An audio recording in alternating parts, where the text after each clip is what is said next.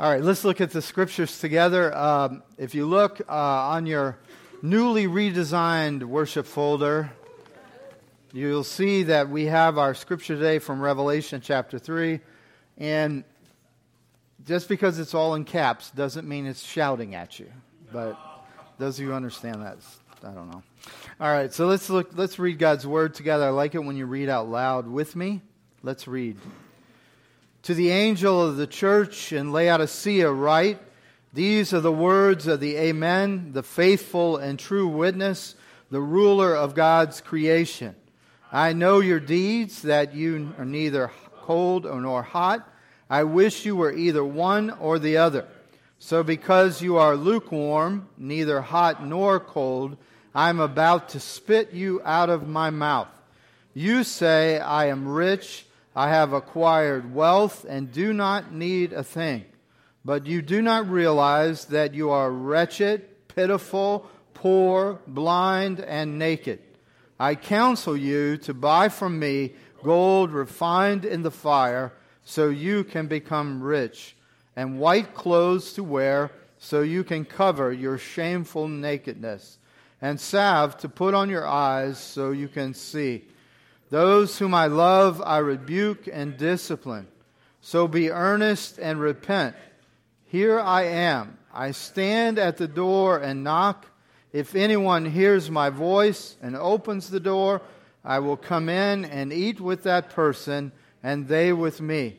To the one who is victorious, I will give the right to sit with me on my throne, just as I was victorious and sat down with my Father on his throne.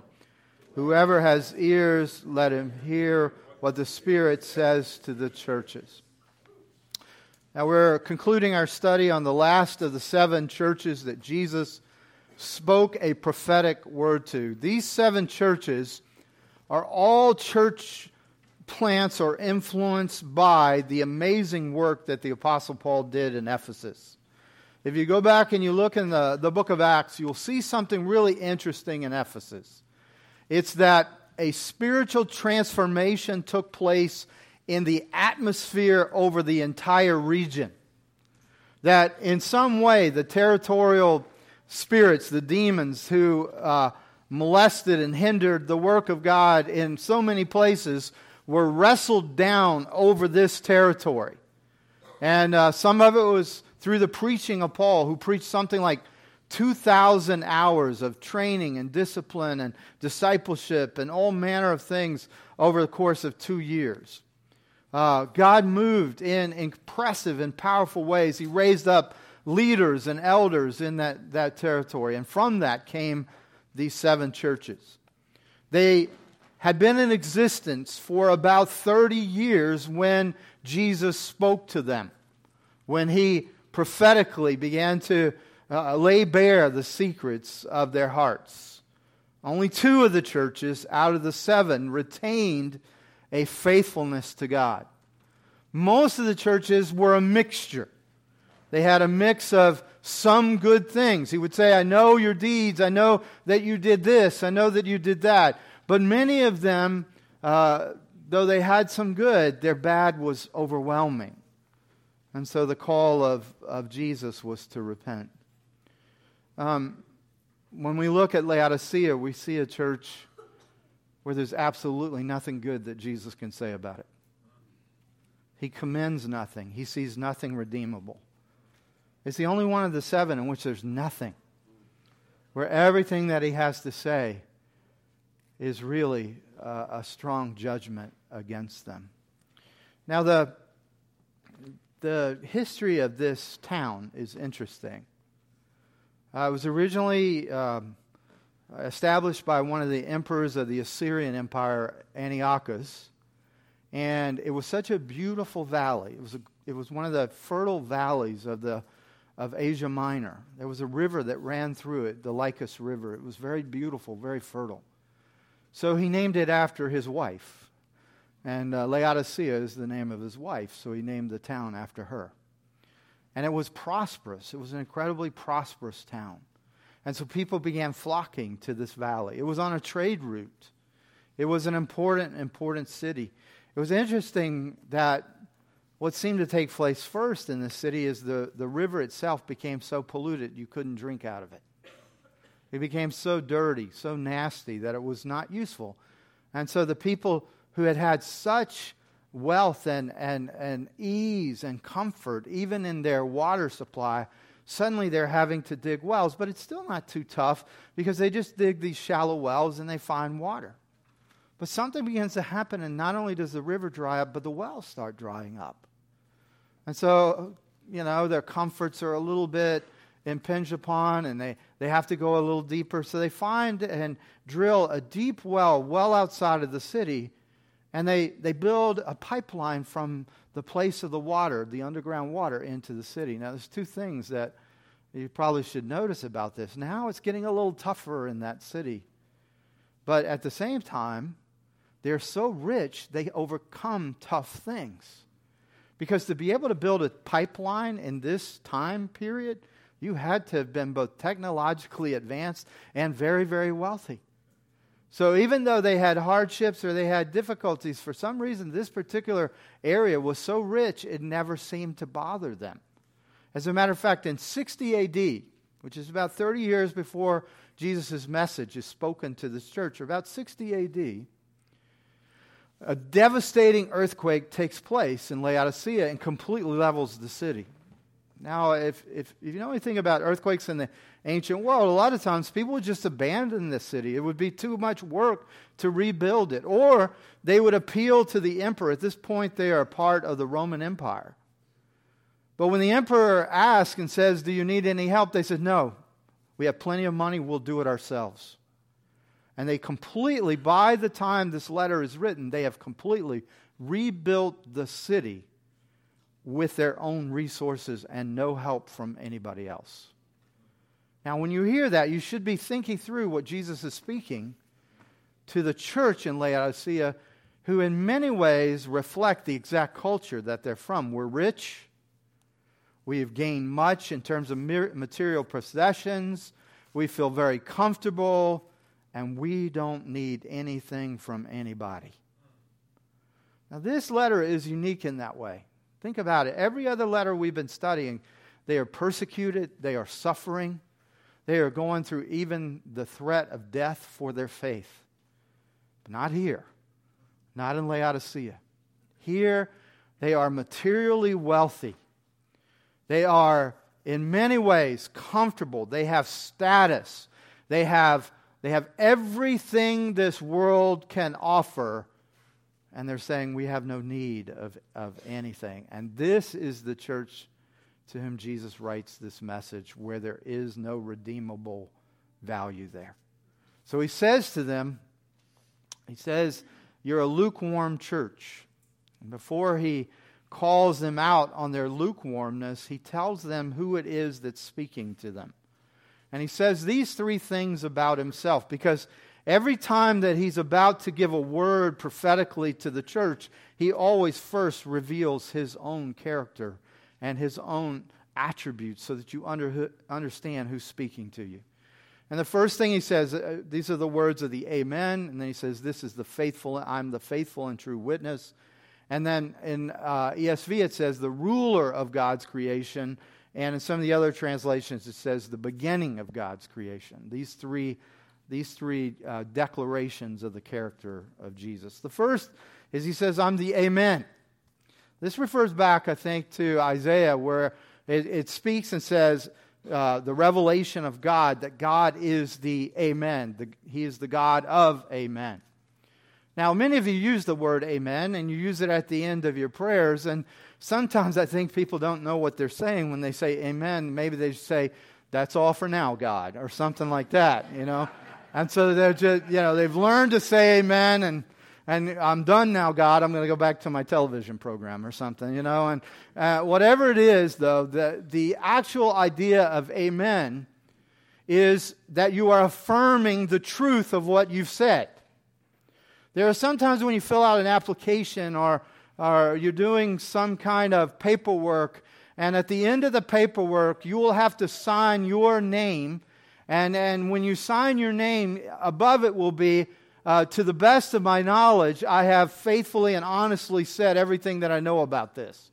or I have filled this out in good character and not hiding anything from you in this.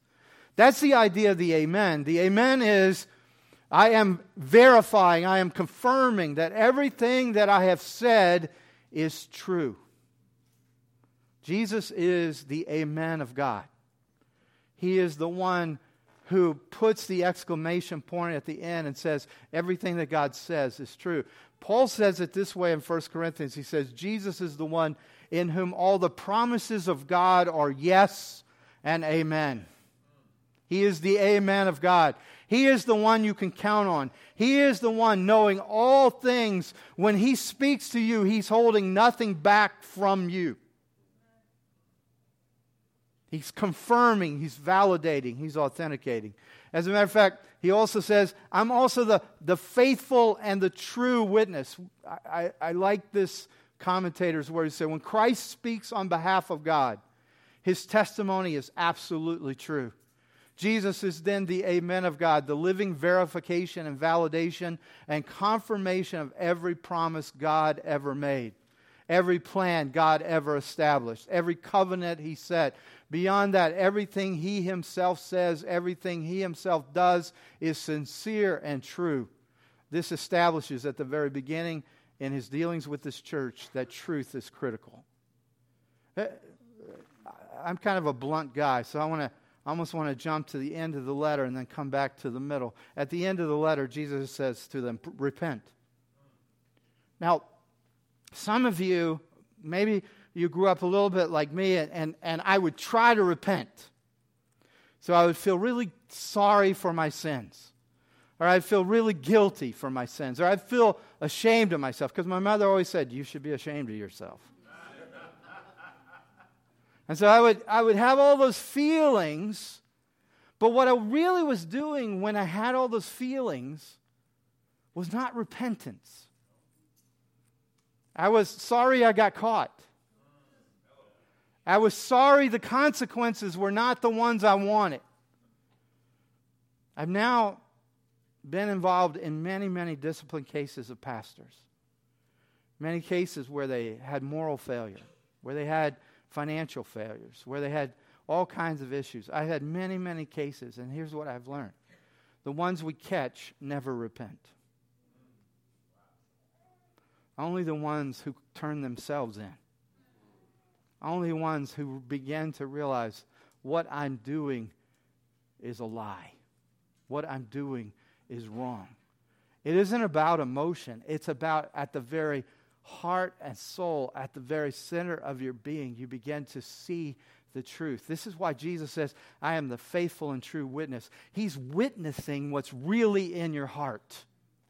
Not what you're doing to try to scam people. Not what you're doing to try to have a presentation. Not what you're doing in order to say to everybody, I'm fine. He's the faithful and true witness of what's really there. What you're really committed to. What you really depend on. See, the issue with most of us is we think sin is how we behave. Behavior is nothing more than a symptom of sin. What Jesus is saying to His church, what He says in every generation to all of us, is sin is actually this simple. What do you depend on? If you are independent, if you need nothing, then every behavior, even if it's nice and moral and good, is still sin. Because it's what you're depending on, what you're counting on, what you're trusting in. It's the heart that matters. The behavior only manifests that. Because what He says to him in the third is, He says, I'm the ultimate. I'm the foundation of the whole world. I'm the preeminent one. I'm the priority. This is what it means, whether it says beginning of creation or whether it says ruler of creation. The word used there that Jesus uses, that John writes, is Jesus says, I'm either your ultimate or I'm not. Some of us have tried in some ways. We want God in our pocket. We want God in our pocketbook. We want God in our lives because we want Him to carry out what we think is our destiny. How many people end up saying prayer doesn't work because you can't get God on your agenda? Because it won't turn out the way you want it to turn out. How many people lose faith because God won't protect their ultimate? When Jesus says, I'm the ruler, I'm the beginning, I'm the ultimate. When He says that, He's saying to that church, He's saying to us, if I'm not the ultimate, then everything you're doing is in sin. And so repentance becomes a way of you beginning to say, I believe the truth, and I reject the lie. It's as simple as that. At some point, when you stop depending on the lie and you start depending on the truth, then your behavior will change. Amen. But in some ways, you can mask behavior, you can modify behavior in order to be acceptable to a group of people. For example, how many people end up trading one addiction for another? In other words, the heart hasn't changed. Repentance has not really happened. They just don't want the consequence of one addiction, so they turn to another. This is a heart issue. This is Jesus speaking to His church, and He's saying, I'm the amen of God. Am I your amen? I am the true and living witness. Do you think you fool me?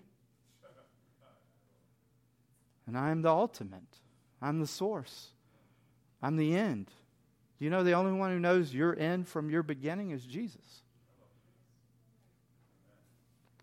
He has, just to take a moment here, He has two relationships with you already. He has a relationship with who you are now, and He has a relationship with who you will be because He's not locked in time. So He already knows what resources you need. He already knows what experiences you need. He already knows what you need to become, what He knows you will become, and what you've always wanted to become. But in order for that to happen, for you to experience in a wonderfully meaningful way, you have to stop depending on things that are not ultimate. Amen. And you have to connect your life, connect your heart, and depend on that which is ultimate.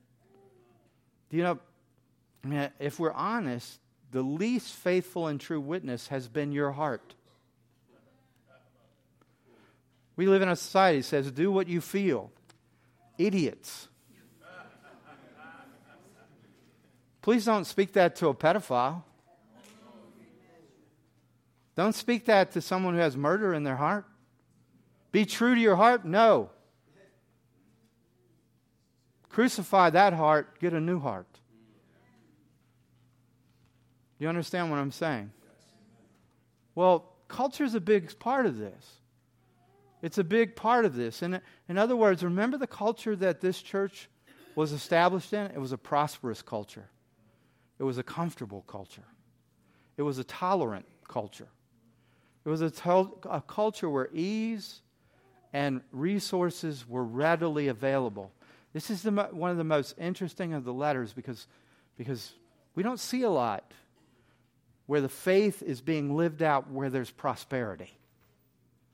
Most of the places we see faith lived out where there's desperation. And some people will say to you, the only time you ever see revival is when people are desperate economically, or they're desperate physically, or they're desperate in their relationships. But Jesus is actually speaking to a culture and to a church culture in which there is no external desperation. But He's calling them to internal desperation. Now, are you tracking with me so far? So, the Lord Jesus has a very spiritually refined taste bud. All right, it says, I tasted you, and you're not hot, and you're not cold, you're lukewarm. Now, I've been thinking about this a good bit.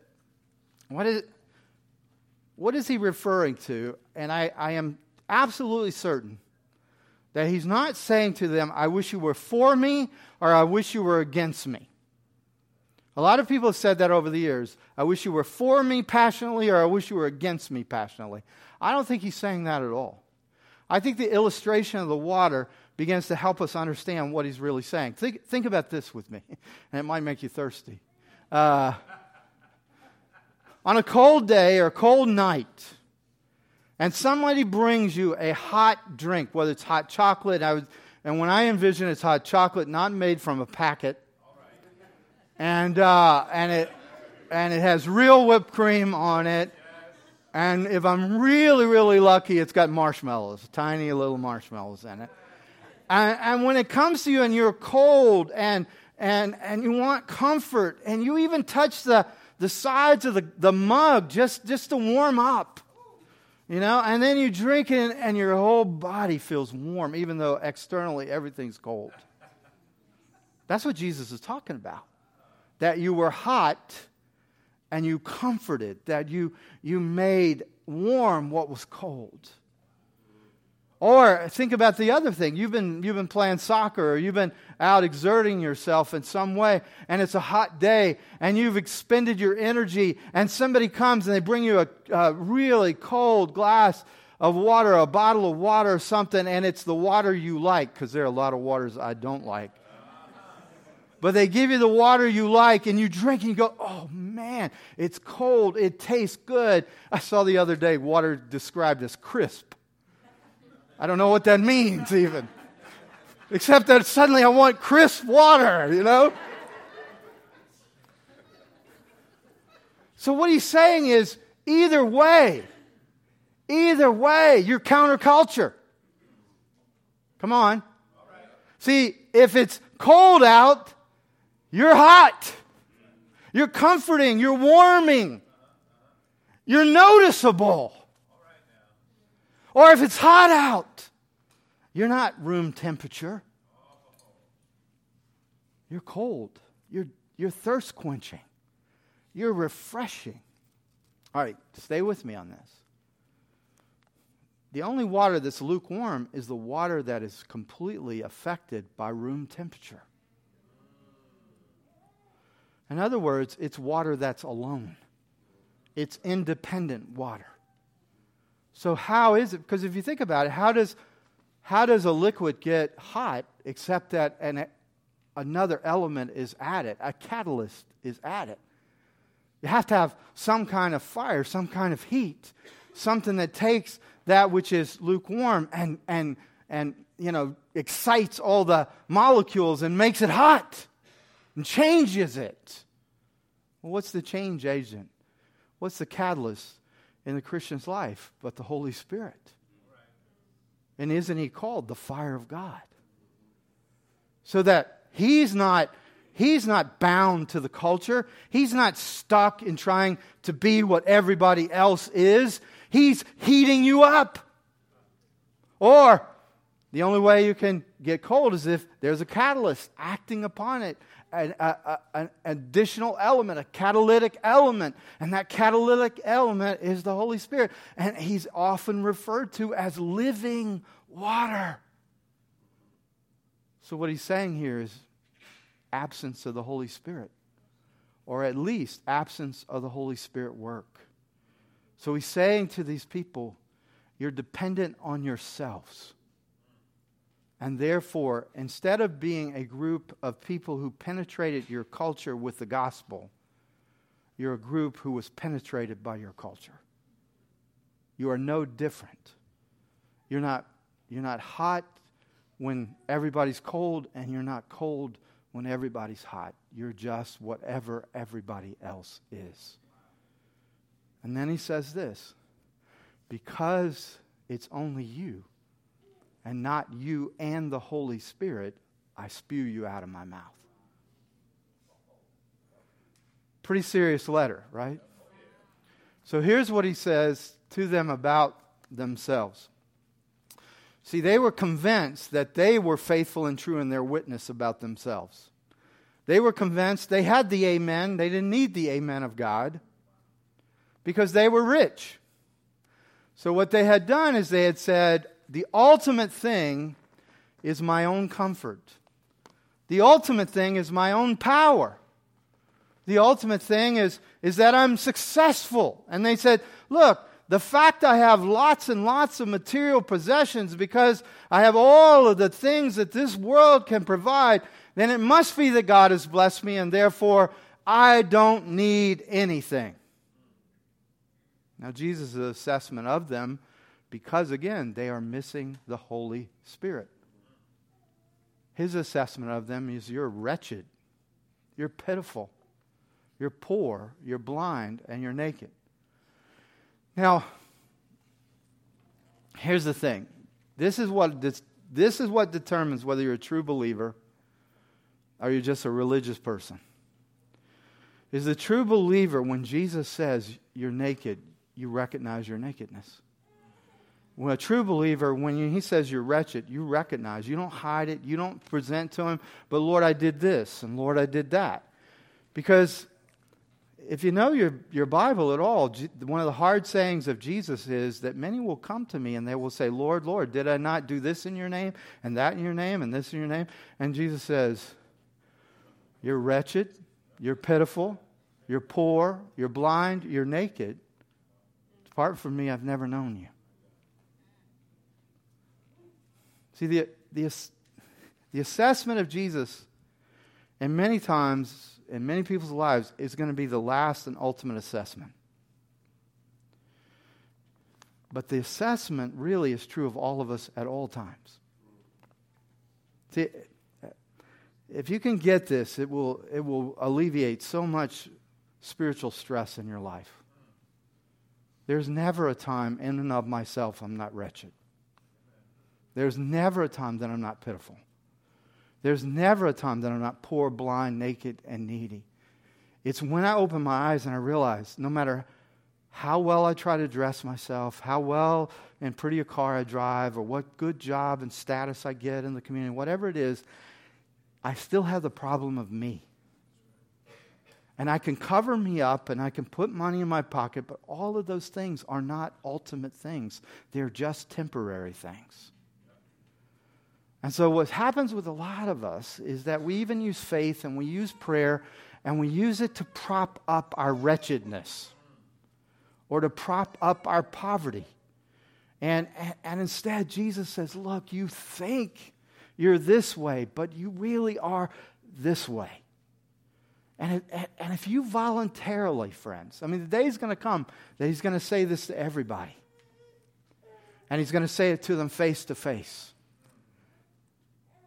And they're all going to recognize, and they're going to cover up, and they're going to be afraid. But if you recognize it now, I'm bankrupt. I'm without any means of my own. It doesn't matter how much money I have or how good my job is. Ultimately, what Jesus has to say about me is all that matters. And then he says to them this, all this I say to you because I love you. I say it to you because I love you. Now, for many of us, we are more of the type that says, if you love me, don't point out the bad in me. If you really love me, you just cover this over. You would just accept me as I am, and everything would be hunky-dory. And I've seen this, where lots of people, the only friends they will allow are friends who will never speak truth to them.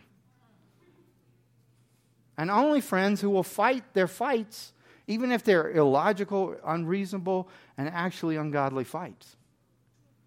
Jesus is a friend who will wound you in friendship. As a matter of fact, he says it more than once, but he says it here. The one that the Lord loves, he rebukes and disciplines.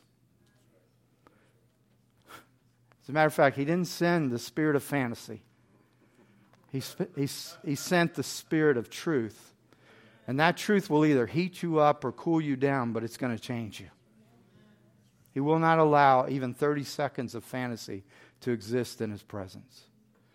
Really, most of the time, it's the lies and the fantasy that quenches the Holy Spirit in our lives.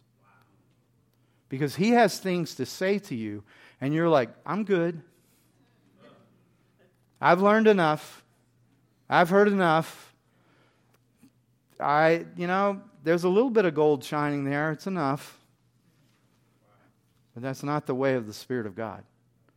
The way of the Spirit of God is to know exactly when to share with you how wretched, how pitiful, how poor, how naked you are, exactly when you need it. And when He's saying to you and revealing stuff to you and you're saying no, it is not long. I don't even know how many times you have to say no before you're lukewarm. But lukewarmness comes out of saying no to the Holy Spirit. And it is an ultimate danger. It is why in many ways you cannot simply trust that your faith is strong, because it's strong when times are bad. As a matter of fact, what we're seeing in this passage is that faith is often destroyed by comfort. It's often destroyed by riches. It's often destroyed when we think we have all our act together. Because at that point, our prayer life, which has only been emergency signals to God, ceases to be relationship with God. So the question is, am I spiritually indifferent? Because I'm doing okay at my job, my relationships are all pretty good. Am I spiritually blind? Am I misdirecting my energy of my life towards temporal things when really and truly I could invest myself in the King of Kings and the Lord of Lords? Only He can really say for sure, but it's possible that we are more like Laodicea than any other church in the seven. Because we live in a fertile valley. We live beside a mighty river. We live where it's lush, where if you can make it here, you can make it anywhere. Right? So Jesus says, here's what I counsel you. And this is what I'm convinced of, that only the needy and only the hungry will accept His invitation. See, He says, buy your gold from me. Buy your gold from me. And really what He's saying there is more than you have to pay, but I've already paid for it. It's such a fascinating thing to me. This whole letter just blows me away, because Jesus is saying, buy from me because I've already paid the price for the gold that you need. Everything that really matters about you, everything that will survive your death, is found in Christ. Your identity, your destiny, your substance, your character, the depth of even your personality and the beauty and design of your personality. Many of you don't even know who you really are because you've let pain and fear and pride all tangle up with the beautiful design that God made in you. Well, Jesus says all of that becomes gold in me. But it's not something you can pay for. No amount of tithing will ever make you gold. No amount of witnessing, no amount of saying, I don't do this, and I don't do that, and I do this. None of that will make you golden. It is only the recognition, the repentance piece of saying, I'm wretched, I'm poor, I'm needy. It's at that point that gold comes, because you recognize your need for it. Only hungry people are invited. I'm going to finish on this part. One of the greatest verses in all the Bible is Revelation 3:20. We use it for evangelism all the time. Jesus says, behold, I stand at the door and I knock, and if any of you will open the door, I'll come in, I'll eat with you, and you'll eat with me. We use it for non-believers. We use it for people outside the church. But really and truly, the context here is Jesus is standing outside the door of the church. Now maybe it won't strike you like it strikes me, but here's the King of Kings, the Lord of Lords, the ruler of the universe, the beginning of all creation, the ultimate, the Archegos He's called in the Greek. He is the foundation of everything. In every molecule in this world, there's a spark that He put here. And yet He humbles Himself and He says, even though you don't want me in, I'm inviting myself. And He says, it's up to you though. Will you open the door? Will you recognize that you're poor, that you're wretched, that you're pitiful? Will you recognize that? And instead of opening the door to your whole society, to your whole culture, to all of these things around you and become nothing more than one more lukewarm person, will you open the door? And then he says something so powerful. Because why do we give in? Well, we give in so that our own needs might be met, so that we can eat, so we have clothes to wear, so we have a house to live in. And Jesus says, what? If you just open the door, I'll eat with you. And you'll eat with me. In other words, you'll have food. You'll have clothing. You'll have these things. Here's a secret, in a sense, that has to be understood by true believers. If you seek comfort and power and you seek success and recognition, then Jesus, the lover of your soul, has to oppose you. If that's your ultimate and he's not your ultimate, then he's a jealous God, and he knows that you need to know your rightful place with him, and he will oppose those things. But when he's your ultimate, when he's your treasure, he knows how to take care of his treasures. Gold will never treasure you, even if you treasure it. But Jesus, who's calling you to treasure him, already treasures you. And his desire is that every day, not just Sunday, but that every day would be a day of communion with him, of fellowship with him, of friendship with him, of oneness with him, so that in no way, shape, or form are you ever facing anything alone.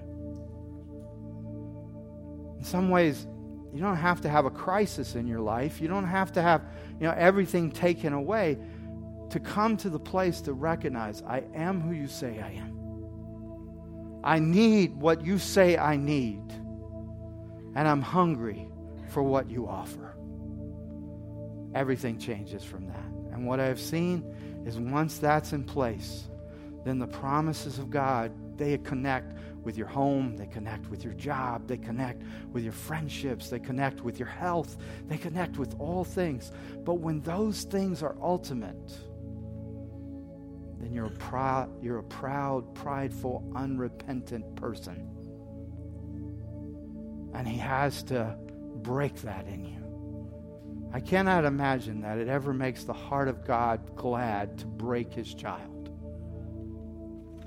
But I know that it makes the heart of the Father glad when he sees his humble son, Jesus, standing at the door. And you open it. And you say, this is what I need. This is what I want. Will you stand with me? Does this make sense to you today? Yes. Listen to me. Some of you might be new to this. You might be seeking God. The invitation is absolutely an invitation for first relationship with Jesus. There's no doubt in my mind that when you come to the place where you realize, I don't want to live lukewarm, that the only way that lukewarmness goes away is if you invite the Savior into your house, into your life, into your heart. In some ways, that door is the door of the heart. But if you're a long-time believer, maybe you are birthed in a move of God, just like the church in Laodicea, it is so easy to drift. And it's so easy to settle into comfort. It's so easy to settle into relationships. It's so easy to settle into riches, all of those things, and just kind of have God as the henchman or the leverage to get what you want. And he takes it away from you because he loves you. Because you're his child. And he says, I want you to repent. I want you to see this doesn't work for you. I want you to open the door, even if it's a closet that you're keeping from him, or a bedroom, or even just one room that you've committed to yourself. Today he stands at that door and he knocks. And he says, come in. Will you let me come in? And if you open the door, he comes in. Would you say this with me, no matter what, if it's your first time or your 50,000th time? Would you say this with me? Just repeat after me. Lord, I hear you knocking. Lord, I hear you knocking. And it means a lot to me. Your humility, your seeking after me. I open the door. in my heart. You are the Amen of God. You are the faithful and true witness. You are my ultimate. My source. The very purpose of my life. My treasure.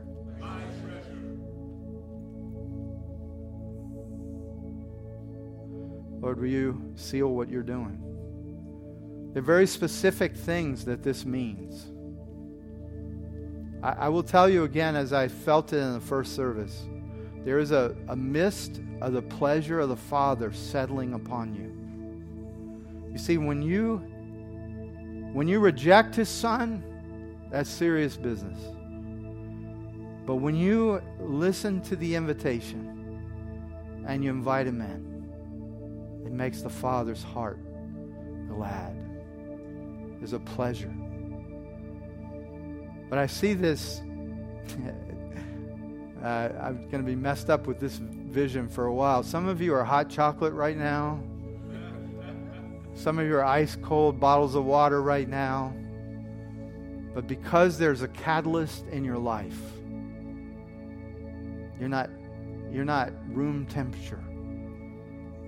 You are what it needs to be at the moment. If it's refreshing, if it's warming, if it's comfort, if it's satisfaction, if it's quenching of thirst, whatever it is, because there is the personal divine resident who is the catalyst of your life. We seal this, Lord Jesus, in your name. Amen. We have leaders who will be up here. I'd love to pray with you, maybe unpack this some more for you. God bless you. We will see you next week.